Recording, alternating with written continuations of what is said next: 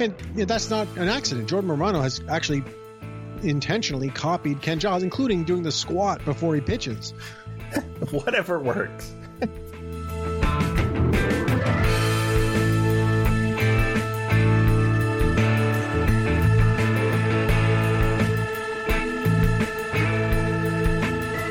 Circa 1992, Jim Hughson and Buck Martinez in their TSN jackets. Uh, oh man, could you imagine? Sportsnet lose would lose their minds.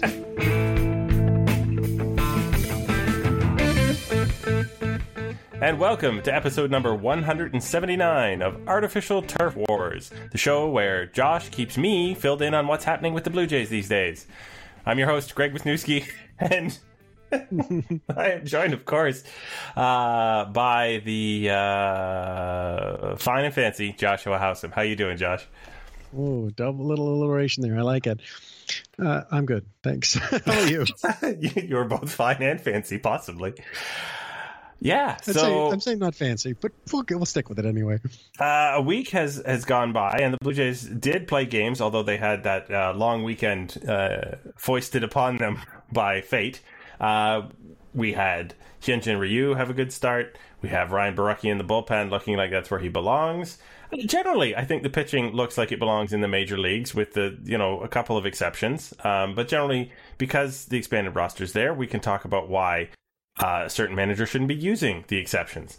Uh, however, the offense is downright offensive when you when you look at it. Uh, Vlad is probably I think we think of him as the, the the big difference maker here, and he's maybe starting to make a difference. And uh, yeah, that manager, that Charlie Montoyo, that Checky Monto, that I, I don't know. We're going to talk about him because he keeps saying things and doing things that we're not sure about ourselves. We have questions from you. We have a gold star to hand out to the Cleveland Clevelands, and uh, of course, we uh, we should get right into it at this point, which is to say, let's focus. Start off on a good note. Hyun-jin Ryu got all of the things that he needs to work working in his last start. Yeah, so we talked about this on the last podcast. This idea that for Ryu, this next start was going to be something that mattered because his velocity had been down, his stuff in command weren't there, and we, you know, given that he's not young, it wasn't something we could just dismiss. But we also were very aware of the fact that this is a weird ramp up to the season, and we had to, you know, we had to see if it was going to be a trend. Thankfully, it was not. He was excellent. his velocity his velocity wasn't all the way to where he said he wants to be, and he still walked three people, which he was upset about. But uh, his general command was incredible. You know, all the all the walks came on three two pitches. You know, after a couple foul balls, which you know that happens. Um, but yeah, I mean, he got 20 swinging strikes, including 14 on 21 changeups. So that's the kind of number that we really don't usually hear from Blue Jays starting pitchers in the past, I don't know, five years. Like Aaron Sanchez maybe would get some swinging strikes, but but not many. That wasn't in his game either. No, like th- to get that really nasty pitcher who you're who's absolutely fooled people, where they've committed to swinging at something that is not a strike or is not hittable, is in my mind is the mark of um, really elite stuff. And and we have not had those numbers come up from the a Blue Jay pitcher consistently that I can remember, and like I said, in the last maybe five years, um, since you know 2015, 2016, when you have David Price who's looking for swing and strike. Yeah, I mean, and then obviously with with Nate Pearson up too, there's another guy. I, I can't remember who he was facing, but at one point, Hyun-jin Ryu threw four straight changeups. I think it might have been Marcell Ozuna. I can't remember for a strikeout. It's just like you know your pitch is really really good if you can throw four in a row None were in the strike zone, and he got three swings and misses. Yeah, so that I mean, you're really you've you've completely fooled people um, to the point where the repetition isn't even tipping them off, right? Because if you if you go fastball, fastball, slider, and the slider's a swing and miss, well, that just says you have a great slider um, compared to your fastball. But if you're going change up, change up, change up, like you should be picking up on something as a hitter if, if it's anything less than an elite changeup that hey maybe this isn't of the fastball I think it's going to be. Clearly, uh, Ryu's changeup as we as we thought in the preseason or the you know when when he was signed, we thought that was an an above above average pitch, and uh, what he showed in his last start was that's exactly what he has. Yeah, and you know the fastball was creeping up into the low 90s more often, which he mean, he acknowledged that like he still wants to get throw harder, but it's going in the right direction. And he was locating his cutter in on the hands of righties, and he just looked every bit like the pitcher we thought he was going to be, which was obviously very nice. yeah. Um, so moving on from Ryu, uh, we also have uh, Ryan Borucki, uh, who has been moved to the bullpen. We saw him have some success and then get hurt. Basically, success as a starter, of course, but and then get hurt and then really have kind of a bounce around and, and, and get hurt again and, and never really settle anywhere. Now the Blue Jays have moved him to the bullpen because of the, the plethora of starters that they signed and, and have coming up. He's been everything we wanted him to be, or has he been more than we wanted him to be? I mean, it's hard to ask for him to have been what he has been. So I'd say more. I mean, this is his stat line. He has thrown four innings only. He's given up one hit, two walks, and nine strikeouts with no runs. So two two Ks per inning from Ryan Borucki, who again, uh, I don't think strikeout artist came to mind when he no, was that was never his thing. um, so Ryan Borucki, when he was coming up through the minors, he had his injury problems, so he kind of got a bit slowed initially. But he was known for having very good command and a really really good changeup with a good fastball. Like he he was a good prospect. It's not not a surprise. Like he did have strikeouts in the minors, but just not to this level, obviously, because nobody does. Well, but yeah, sixty percent strikeout rate is not a sustainable number.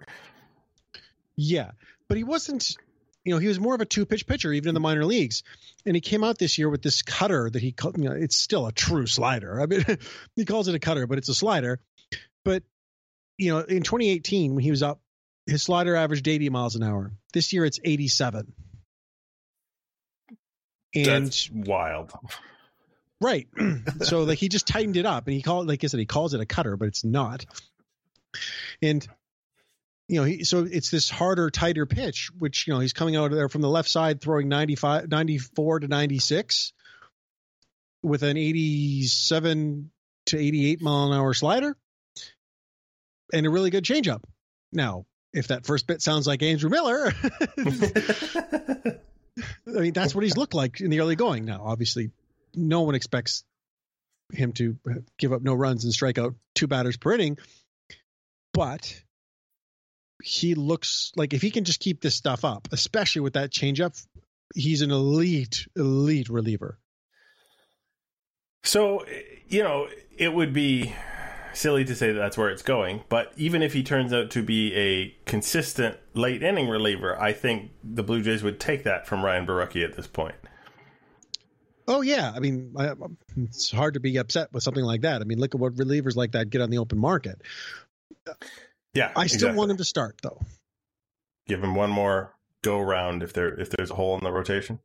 But he never failed as a starter. He just got hurt. Hurt. Yeah. Right? Like when he came up, he led the Jays in ERA. I mean, he was good. And now he's added a pitch for an extra weapon against left-handed batters, which he didn't really have before, even though he's left-handed. So with this, I mean, he's not going to throw quite as hard if he's starting, obviously. But, you know, an average of 90 two to 94 with an 85 mile an hour slider and a good changeup with his strike throwing ability, that's still a starting pitcher to me. So I do worry somewhat that he's going to be so good in the bullpen. I mean, this is a weird thing to say worry, but you know, in quotation marks, that he's going to be so good in the bullpen that he'll never get the chance to start. Kind of like what happened to Roberto Osuna.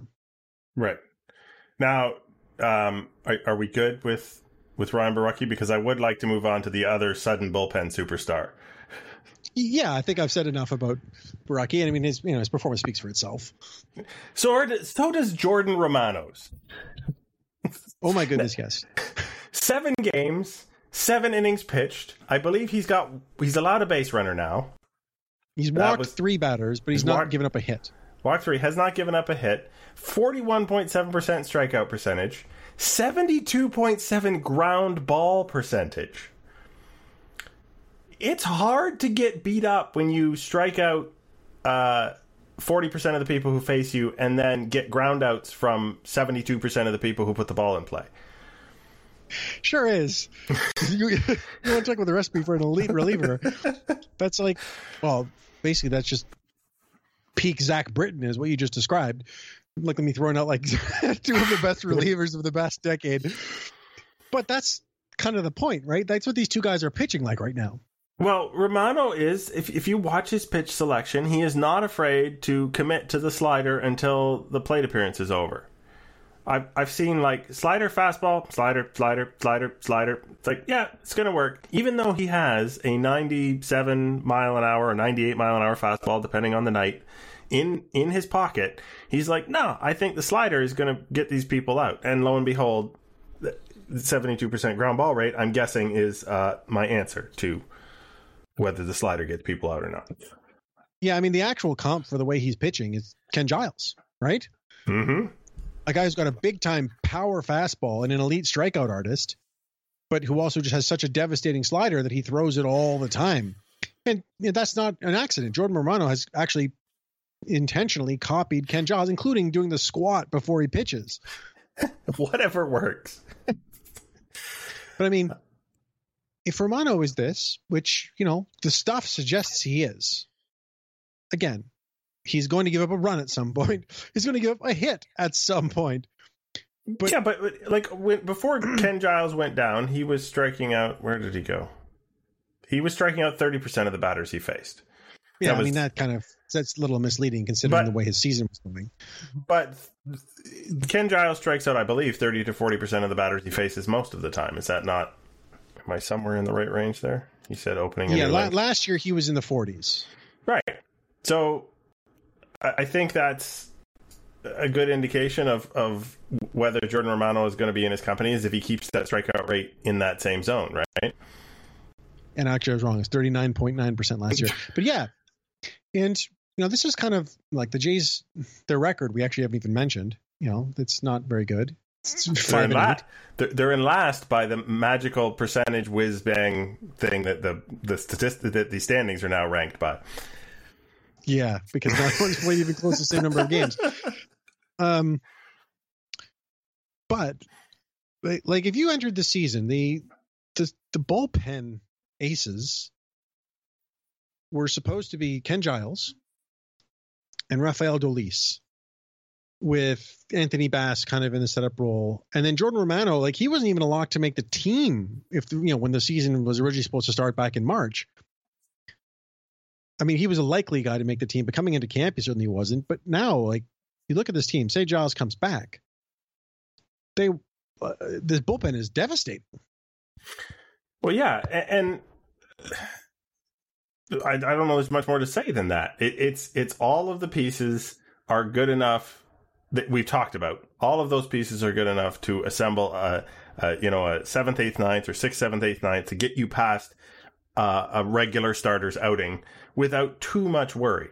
I mean, we've also lucked out a little bit. I don't think anybody is expecting AJ Cole uh, and um, and even uh, basically Jacob Waguespack to not have given up any runs in the first two weeks of the season. No, no, the, the bullpen has definitely had some lucky. And again, we're not expecting Ryan Borucki and Jordan Romano to give up no runs either, right? No, but or or Anthony Bass. Actually, I don't think he's given up a run yet. But he has not. There you go. Uh, but the stuff and the talent is now there, which we have not been able to say for a long. I mean, even coming into the season, we thought it's like, oh, another makeshift bullpen.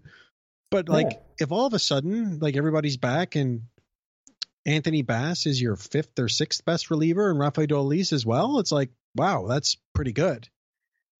Yeah. Now, that's not to say uh, everybody's been pitching well. Um, nope. No. Uh, are we going to talk about the starting rotation or those those relievers who should never be used again? No, we can mention them. Sam Gaviglio has has uh, I believe he's is he off the roster now? Yeah, he got yeah, he down. got moved. Uh, Shun Yamaguchi and Wilmer Font. Yeah, Font surprises me. I was actually kind of excited about Wilmer Font given the way he did pitch last year.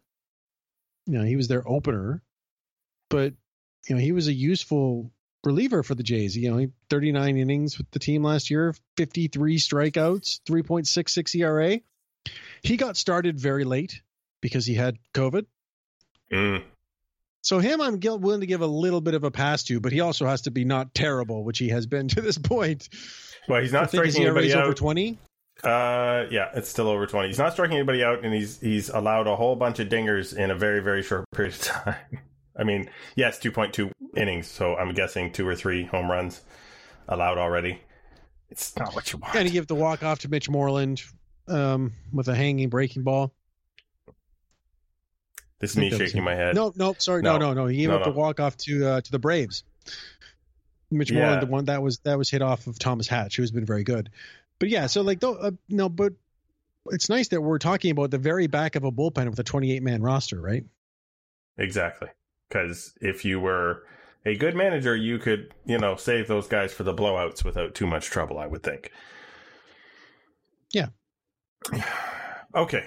The starting rotation, briefly, has been less impressive, I would say. Yes, I mean it's hard to be as impressive as that bullpen. I, I- think they yeah they've been fine, but not good. Probably the problem is that they just had too many guys with short starts. Yep. So you got Nate Pearson, who has two two starts, 10 innings. Shoemaker, three starts, 16 innings, which wouldn't be bad, except his ERA is hovering around five. Yeah, he's Uh, pitched very well twice and very poorly once.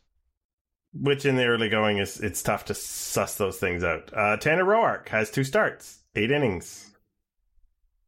Though, would you have sent him out there as long as you did in the last start? I'm not sure.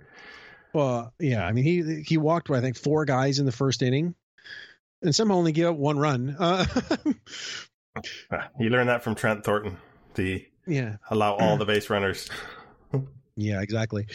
Yeah, I mean, sorry, I keep clearing my throat into the microphone. I'll try to keep stop doing that. But you know, Roark had a good start and a bad one. Shoemaker had two good ones and a bad one. Chase Anderson had a three inning start. Trent Thornton had a bad four inning start, only give one run, but you know, Hatch had a three inning start. I mean, this is part of the weirdness of the season and why their rosters are so big, but it did put a strain on the team. I mean, they, they, they that's why Sam Gaviglio was pitching in high leverage a couple times because they had to keep going to the bullpen in the fourth inning. Yeah, and and the tendency is to like we do not have a two three inning reliever um, for every night of the week. Right.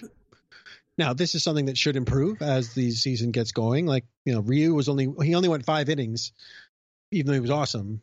I expect him to go six or seven next time out. I expect Pearson to start getting elevated in his pitch count. He's gone five both times. You know, maybe start getting six, seven innings. Chase Anderson, you know, he should be able to go more next time. But it has been a little touch and go in the early going. All right. Uh, now we, we, we talked about the the superlative pitching. We we uh, have not talked about the hitting because man, where do you start? The team. The, let's do some team ranks. Let's do team rank in on base percentage.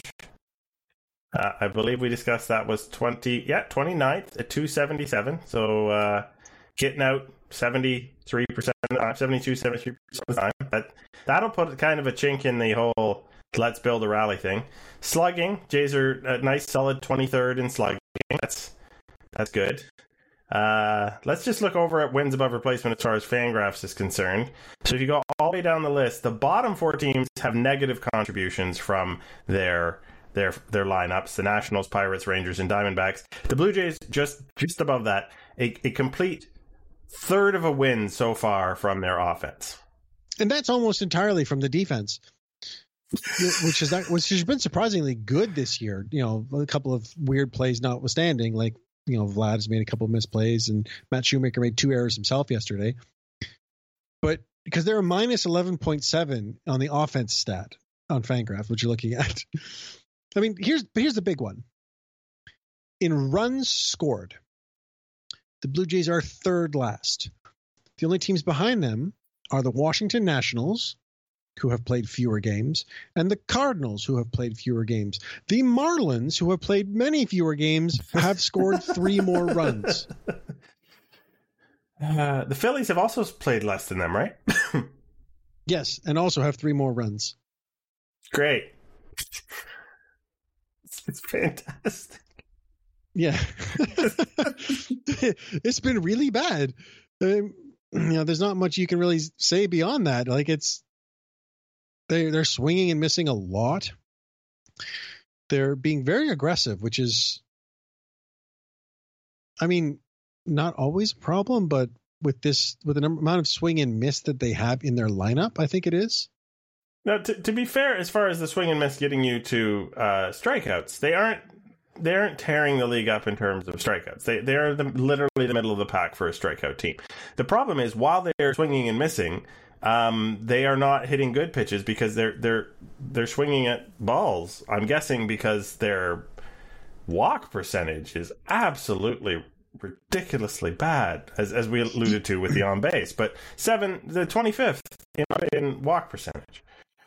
Yeah, and this is the big one. Like, yeah, right. The strikeout rate's actually 12th best in the league. So, or swing and or their contact rate. But there's yeah, they chase 32.5%. Again, by Fangraph, some other measurements will have them actually higher. Fangraphs is very stringent. Um, sixth, that's the sixth highest in the league. But the problem compared to some of the other teams that are above them is they also make contact when they swing out of the zone, which is what you're referring to, where they just get out. Yeah, if you if you put junk in play, most often you're going to end up with junk. it's not rocket science. Yeah, it, it, you know it's it just has not been going well, and you know it's like basically to a man. I mean, there's not really anyone who's hitting all that well. Even Teoscar Hernandez, whose numbers are good. Those are elevated from the first week of the season, are they not? Before their long weekend. Yeah, well, I mean, that's kind of a stupid thing. Like he's still hitting, you know, 300 with a 620 slugging, but he's not walking, and he's striking out at a rate that's higher than his normal numbers. Like he's swinging and missing a ton, and then nobody else is hitting really at all. I mean, Bo is doing okay, but you know, there's there are three players with 15 or more plate appearances. That's a very low number, and an OPS over 750. Or if you want to put it another way, over 700. There are four players who are hitting with a weighted runs created above 100. That is above average. Um, and is one, of them Derek Fisher? Yeah, one of them is Derek Fisher because he's had 15 plate appearances. So Teoscar Hernandez, Bo Bichette, and Lourdes Gurriel Jr. Uh, you know, and, and and nobody, nobody else. And you look at the guys who've near. I mean, there's three guys who've broken um, the metric for WRC plus. I mean, it's not technically broken, but they have negative weighted runs created. Anthony Alford, Brandon Drury, and Santiago Espinal. Um, Joe Panik has a nine. Yes, he hits 9% of league average. Reese McGuire, the backup catcher, is again, he only has 15 plate appearances, but he hasn't done anything with them. He's hitting a 133, 133, 130, the 333. You, you gotta, if your role players don't do anything and your regular guys don't do anything, guess what? You don't do anything. Right. And like, you know, the, the, the players you just listed, they were all bench players. So it's like, yeah, it's like, okay, well, if your bench is bad, but as you mentioned, there was only four players. One of them is Derek Fisher, who's injured, with a, a WRC plus of 100. I mean, you have like, you know, I'm looking at a different leaderboard than you are, so I don't have WRC plus, but Rowdy Tellez, his OPS is 501. Danny Jansen, 519. Randall Grichuk, 582. Travis Shaw, 554. Those numbers should not start with five. No. No. Six like, is bad. Yeah, in a, in a, in a, in a in a well, I guess we're doing okay world, they start with sevens. But you need you need somebody in your lineup. You need your three four hitters to be hitting, you know, somewhere in the eight hundreds, or you're not producing runs. And you really ideally want someone hitting in the mid nines if you know if you're going to be oh, a yeah. team. Yeah, I'm just talking about getting into the middle of the pack here. I'm I'm not even I'm not even worried about the bar uh, getting up to. We're going to lead the league in anything. Um, because I mean, the result is you, when you do hit the home run, it's a solo home run because nobody got on base in front of you, right? The Blue Jays have hit a crap load of those this year. Yeah, the the Blue Jays have not hit a home run with a man on base since the fifth inning of the first game. I mean, does that surprise me? No. Does it? Does it speak to everything we've been talking about? I think probably it, it is the ultimate uh, useless statistic that points out exactly what's wrong with the Blue Jays. So, we should probably just put a cap on the week that was, which is to say we need to talk about the manager because he's the guy who is running this ship. Well, one second. I just want to quickly mention Vlad. Yes. Um, so the one guy who's actually doing something somewhat positive these days is Vlad. You know, since they had their layoff because they couldn't play the Phillies, he's had 24 plate appearances and he's hitting 333 with a 417 on base and a 524 slugging. That's one of those mid 900s OPSs. Mm-hmm. On the surface, that is good. He's still not lifting the ball. I mean, all those doubles, well, no, one of them hit the top of the fence, which was legit. The other ones were ground balls down the line. Um, And go ahead. yeah, I, I, he's not lifting the ball. He's hitting more line drives than he has previously. Like his, his singles tend not to be ground ball past the second baseman, from what I've you know just sort of anecdotally looked at. But yes, he f- flew out to the track is not something you hear from Vlad Guerrero Jr. Yeah, and he's had this weird thing. Like this is hap- I I pulled it up. I did the research and I can't remember what the numbers were. I think it was seven plate appearances or something like that, where he had started out three and zero, and he was the only player in baseball who had an on base percentage under 400 in at bats that started out three and zero. And he uh, he went to three one. He this keeps happening. He gets to three one, and then he swings at something that he shouldn't swing at, and he hits it softly for an out. And which actually is a good sign to me because it's like he's having just like not good at bats because he's really pressing, but the numbers still lately have been going in the right direction. So if he starts actually cleaning that up a bit and just starts relaxing a bit at the plate, I think that we could start seeing the Vlad we expect to see. I would like to see that Vlad because it's been quite a while now. It feels like, and I mean, I'd just like to see him for like two weeks. Hey, that's a third of the season. I'd love it. Okay, week and a half. Um, I mean, basically, here's the weird part: is in another, uh, what have the Blue Jays played? They played thirteen games. 13 games, yes. 13 games. So one more week of games. We're a third of the way through the season, and the Blue Jays are probably screwed. I just just leave that out there. That you know, if if you were in dead last or second last, a third of the way through the season, with nothing particularly on the horizon in terms of you know a pitcher coming back other than your closer, you would in any other season make the conclusion that you were serious, serious, seriously underwater. And I don't think the conclusion's any different here. Um, I don't agree because the percentage of the season isn't overly as relevant when because if you're uh, in a third of the season when you're in last in when you're playing a lot more games you're usually like 12 games back. Right? Yep, and you're saying you're only three or four games back. not yeah not even of of because of the expanded postseason right? So you know it's, it's like they're actually yeah they're three games back. Three games back of a, of a postseason spot. And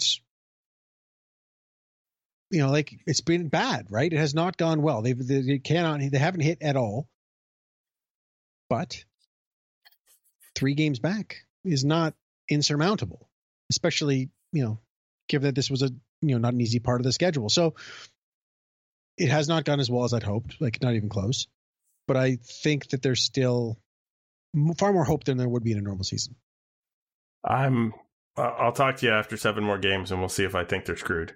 Um, Yeah, but seven more games is a big deal right now, right? yeah, yeah. I mean, that's what I'm saying. I didn't say they're screwed now. I said seven more games like this, and I think they're screwed. oh, I misunderstood you. Yeah, I, okay, seven more games like this, and sure. uh, all right, but I mean that's not much time to turn it around, right? Like in terms of like in, in the next seven games, if you, I, I think they need to go like five and two. well, I guess I could have just done math, right? Because you said a third of the season, that would be 20 games, so seven more games. So, yep, I'm Yeah. right there with you. So I mean, if they go five and two, uh, I'm not thinking they're they're completely screwed because that puts them at it'll put them at ten and ten and ten, won't it? yep. So I mean, a 500 team and a, in a team where 16 a league where 16 teams make the playoffs, that's fine. But if they go like three and four or two and five, that's it's not good unless someone else absolutely goes 0 and seven. Yep. No, I agree. All right. Uh, so, in in that vein, the manager doesn't seem to have the sense of urgency that we do, Josh. Oh my god. it's I don't I just don't get. So, if you listen to the players talk, right, before the season, they would all say that, you know, like they think this team is ready to win. Right? Like, like they, they think the talent is here and therefore, you know, like it's the time. It's time to go, right? Yep. But then Charlie Montoyo, the way he talks, it's like he doesn't have that. Man, I don't know how you can be okay with it if you're a player. So this was the last game against Atlanta when they got walked off, the one that Wilmer Font gave up the home run. Quote: This is Montoyo. I don't think it was a tough night. Three and three against one of the best teams in baseball, and we were right there until the end. Sorry, three to three, not three and three. Yeah. What? Yeah. No. the the you you need to be disappointed when you lose. I'm sorry, but Right, you do. Yeah, you can't just be like, oh, one of the best teams in baseball. You're supposed to be acting like you're a good team too, right? This isn't the minor leagues. It's not about oh, we tried. And then like before the last game in Boston, which they lost, again on a walk off, he said, "quote It's already a good road trip, and if we win today, it's a great road trip." They were five and seven. Yeah. Like what, what if your expectations are that low, if it's okay to be 5 and 8 coming home for the first time and you think that this team, sh- you know, at the same time the players in this team started out thinking they might have a shot at winning something, how is 5 and 8 jive with that? Like it just mentally it doesn't it doesn't make any sense. Nothing adds up. No, it really doesn't. And even like after they lost the game, so he said that first comment before the game. He said, you know, he's talking about, you know, the tough. It's the little things, the two out RBIs, making all the plays to win those games. We haven't done that. Okay, good comment so far. We played good enough. No, you haven't. No. If if we did those things, the record would have been better. But I know we're going to get there. I'm proud to say that I know we're going to get there. Why are you proud that you're not there yet? Yeah, it's it's it's on you to make this team get there. That's if you think all the parts are there, you need to be the guy who says, "Hey, I didn't give him over the hump. I didn't push the right buttons. I didn't, you know, I didn't fill out the right name on the lineup card." Wags back. Um, I I don't actually blame him for that. But no, no. go but, ahead. but you have to have accountability as the manager when your team comes up just short and you feel like the talent was there. That if you genuinely think they tried hard enough, you can't go, good one, boys. I guess we'll get them tomorrow. No, you have to go, in my opinion, you have to say, this one's on me because I, you guys did everything right. I did something where um, I didn't put you in a position to win somehow. Yeah, or just say, I mean, that you're 100 percent right, right? But by the way, but if you get beat, just say, you know what? Yeah, like we lost. We should have won the game. It's not, you know, we got to do better. Yeah, Right? not not we're proud to have done what we did. No, we're, And, we're gonna yeah, do, and not and not you know three to three to three against one of the best teams in baseball. And we were right there until the end. It wasn't a tough night. It was. You lost. Well, it also tells me, it, as a player, I think I would be like, I felt pretty tough out there. Why aren't? Why didn't you think that was tough? That was tough for me. Well, And then that's what I was trying to get at at the beginning of this, right? It's like the players, their messaging has been that they are ready. Like they are good enough now to contend. And if your manager's saying that stuff, your manager is telling you, it's like, I don't actually think we're good enough. Yeah, It's like, I'm happy with being in there against one of the best teams. You're supposed to think you are one of the best teams. Even if Yeah. they're not objectively one of the best teams, they're, their players think that they are. yeah. Let the players turn the screw when you know it's it's not. Well, I don't. I guess we can compete against these guys. It's we're gonna beat these guys because. When, when the chips are down, we're going to do the thing that they didn't do. We're going to get that run across. We're gonna we're gonna make that play defensively that requires you know a stretch and a scoop and everything else because we're better because we know we can do this. It just Yeah. doesn't sound like it's there. I don't even think we're going to get. I'm just looking at the time. I don't even think we're going to get into the weird actual on-field decisions that have No, it's fine. gone around. But suffice to say, he manages the game strategically in a similar way to which he talks about it after after the game is said and done. Yeah, just one quick thing before we move on. Like, I'm I'm not one of these people that Colin Kern would be fired, right? Because it's just not realistic, and I don't know enough about what he's like off the field. But just some of these things need to change. Yeah, even even just for the optics of it. All yep. right, we're, we're going to come back with your questions, and we're going to hand it a gold star, and yeah, we'll be back in just a sec. Play something mellow. Play something I can sink my teeth And we have made our triumphant return Ooh. to to Studio BJ. how about how about we just go to the questions? Yeah. Time now to hear from our listeners. That just seems silly. Here are the rules. First, I ask a question, then you ask a question. Now, how does that sound, sweetheart? Could you repeat the question, please? Gonna break with tradition. We're gonna let you ask the first question. Yes, this one comes from Brian A at BJ Arsenal 84. Again, it's Russ Adam themes, but we're not going to read that part because he keeps doing that. but the question was baseball card related. Do either of you have a baseball card that you hold near and dear to your heart? Um, for reasons that I'm not entirely sure, um, I love it so much. Uh, I have a fairly decent baseball card collection from the 90s, which is to say it's worthless, but the cards look pretty. Um, sounds right. Uh, there was a, a card. That, so, so Topps did this thing for Stadium Club called First Day Edition. So all of the cards that they printed uh, on the first day had a special hologram on them. So you'd get one every you know five or six packs. You get a First Day Edition. Um, I got a First Day Edition of Roberto Alomar in 1993, and the card is a, a really interesting shot of him um, from the third base side of the diamond he's at first and he's got his gloves in his hands and he's poised looking at the pitcher like he's going to steal second base. I thought it was a really great shot and it's one of the things that because he was such a defensive wizard and everything i think a lot of the shots of him were him turning to or fielding something at second uh, etc but that position and then on the back it actually talks uh, about his um, statistics stealing third base which he was one of the best um, uh, guys at not getting caught stealing third in the league at the time. So the fact that they matched the picture on the front to the statistics on the back as well was I was just thought it was a great card, and it's a first day edition. So um, I still think about that when I think about my favorite baseball card. It's a random one, not a rookie card or anything, but there you go. That's a good one though. I mean, I, I so I have a ton of baseball cards too. Again, worthless cards from the '90s, but I don't have anything like that. I mean, I have the goofy one where Troy Tulowitzki poses a pitcher because the photographer did not know he was a shortstop. I like that one, but I don't. You know, but for me, it's like I've got like autographed baseballs and things like that that have more meaning to me than the baseball cards themselves. Fair enough.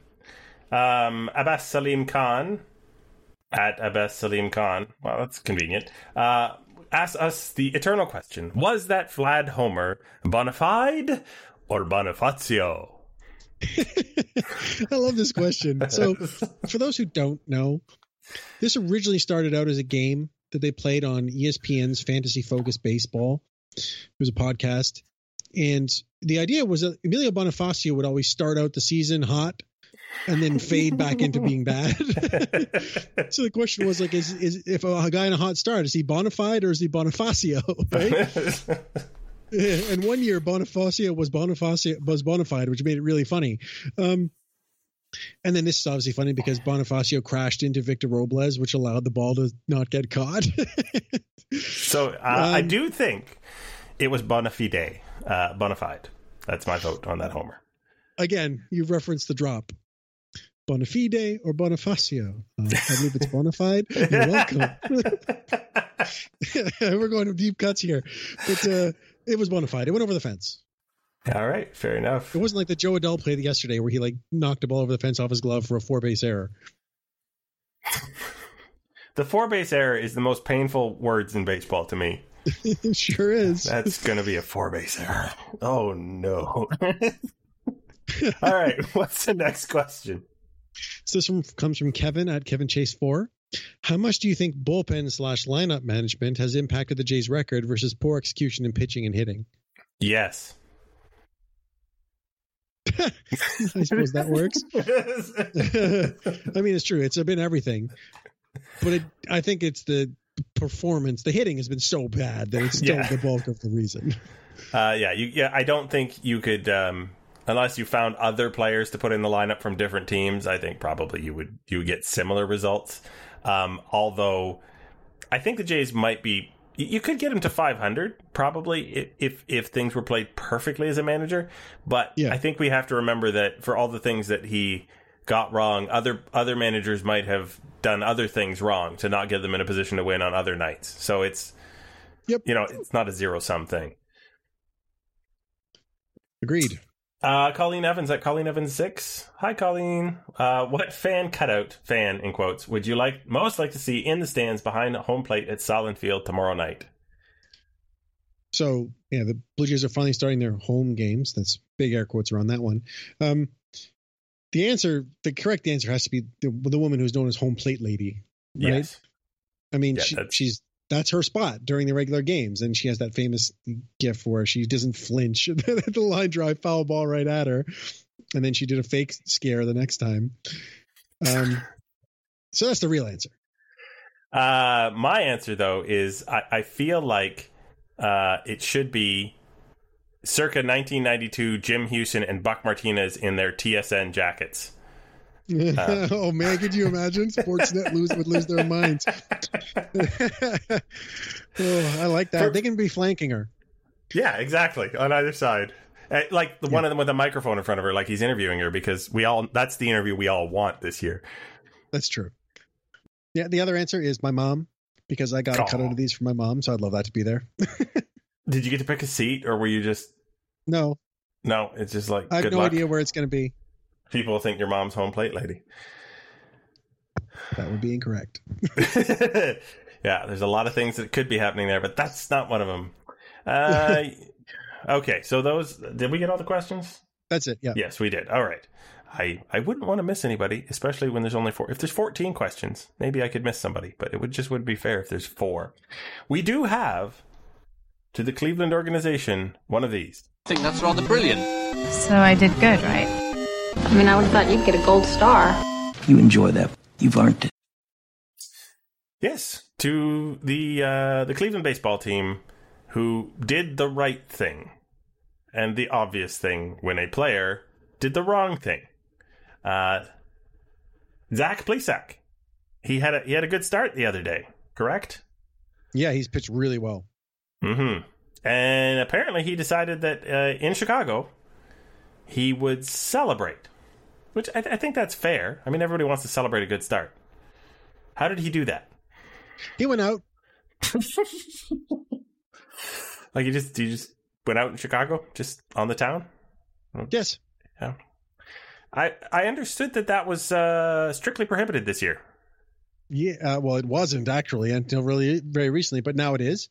Hmm. And this is why you know the baseball team from Cleveland gets their gold star. They sent him home. They didn't wait for a positive test.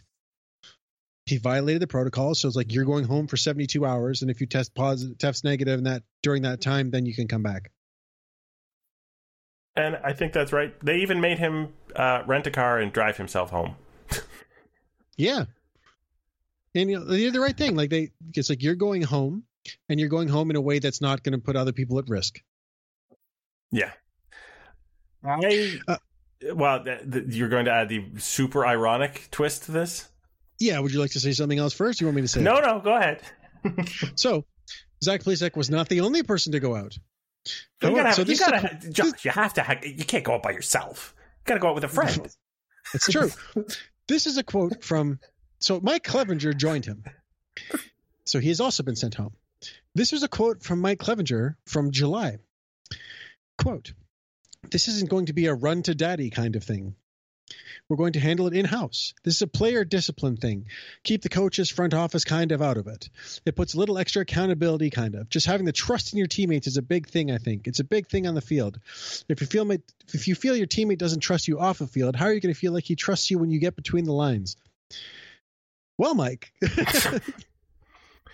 This is a new feature we're starting called "Life Comes at You Fast Sometimes." it sure does. I mean, How do you gi- how do you give a quote like that, and then a week and a half later you're going out on the town? It was a pretty good start, Josh. Chicago.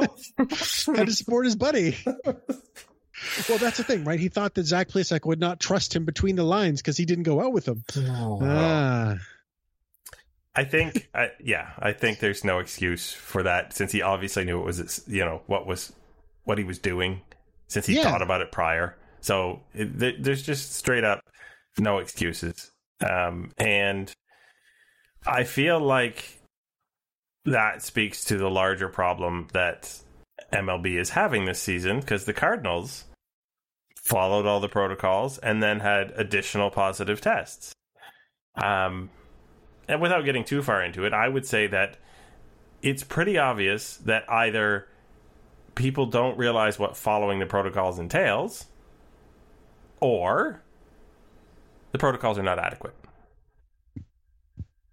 And neither of those things leads to a 60 game season with a full playoff slate, in my mind. no. I mean, the Cardinals, they're already like their next series is canceled too. So, like, how are they going to get to 60 games? Like, uh, uh, it's a big mess. Well, as as an agent, um, if one of my clients comes to me and says Major League Baseball is talking about a doubleheader or two doubleheaders a week, seven inning doubleheaders to get us in here, and I think I'm going to be pitching, you know, more often, and I don't, and you know, and I've previously had arm problems. As an as an agent, I'm like, you need to opt out.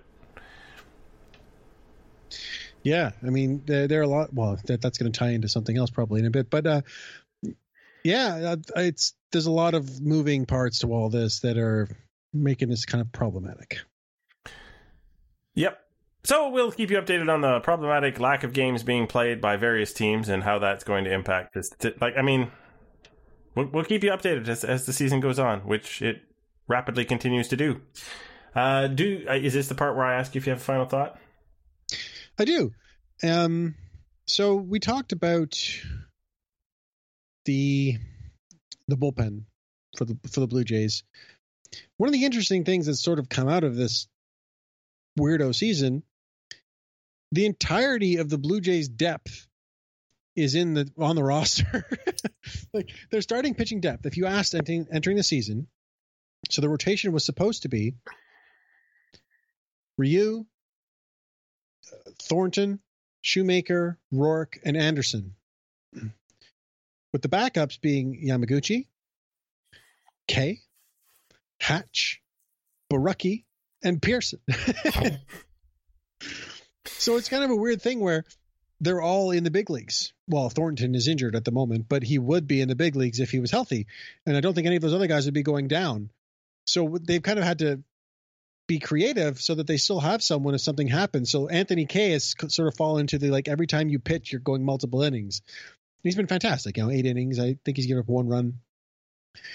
And, but yeah, he's doing like three innings at a time, two innings at a time. So it's kind of the creativity they're going to have to employ in order to, if someone goes down, in order to have a start or come in and not have to use an opener is is interesting. You do have, you know, the advantage of of saying though, at, at least in that first start or first two starts, um, you could piggyback your starters Yeah, for but you now know, the two or rosters aren't going down again. Like they're staying at 28 all season. which was a no brainer. Yeah, I'm, I, I don't know how that wasn't the case the whole time, but yeah. So then they've had they'll have to do this, right? So so Kay has pitched eight innings in in three games, right? So almost three three innings a game, and I, I guess that's kind of the point is he's the guy who'll get the ball if they need a spot start. Sounds good. Uh, my final thought is about a former Blue Jay, Marcus number six Stroman. Number zero this year. Well, he was supposed to be. But he's not any number at the moment because he has opted out of his season with the Mets. He opted out as soon as he got his service time in order to qualify for free agency because Marcus Stroman finally got to game the system that had gamed him once in a while. Um, I think that's awesome. I think it's fairly rare that players get to manipulate their service time on the team. Now, the it's the fact only that situation that it really works. Oh, and I Yeah. guess uh, Franklin Morales back in the day. Um, I don't remember Franklin Morales.